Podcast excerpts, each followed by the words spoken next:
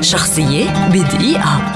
ولدت عالمة الفيزياء والكيمياء ماري كوري في السابع من نوفمبر عام 1867 في بولندا واكتسبت الجنسية الفرنسية فيما بعد. عرفت بسبقها وأبحاثها في مجال إضمحلال النشاط الإشعاعي كما اكتشفت مع زوجها بيير كوري عنصري البولونيوم والراديوم وليحصلا مشاركة على جائزة نوبل في الفيزياء. كما حصلت على جائزة نوبل في الكيمياء عام 1911 بمفردها.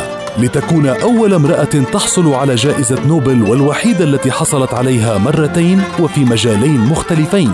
كما أنها أول امرأة تتبوأ رتبة الأستاذية في جامعة باريس.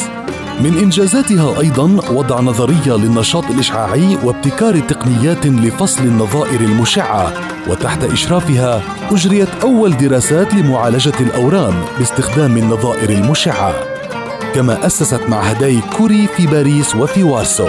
أطلقت كوري على أول عنصر كيميائي اكتشفته اسم البولونيوم نسبة إلى بلدها الأصل.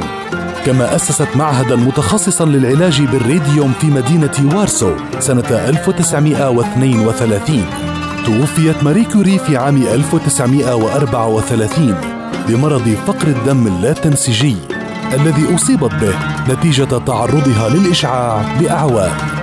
شخصية بدقيقة.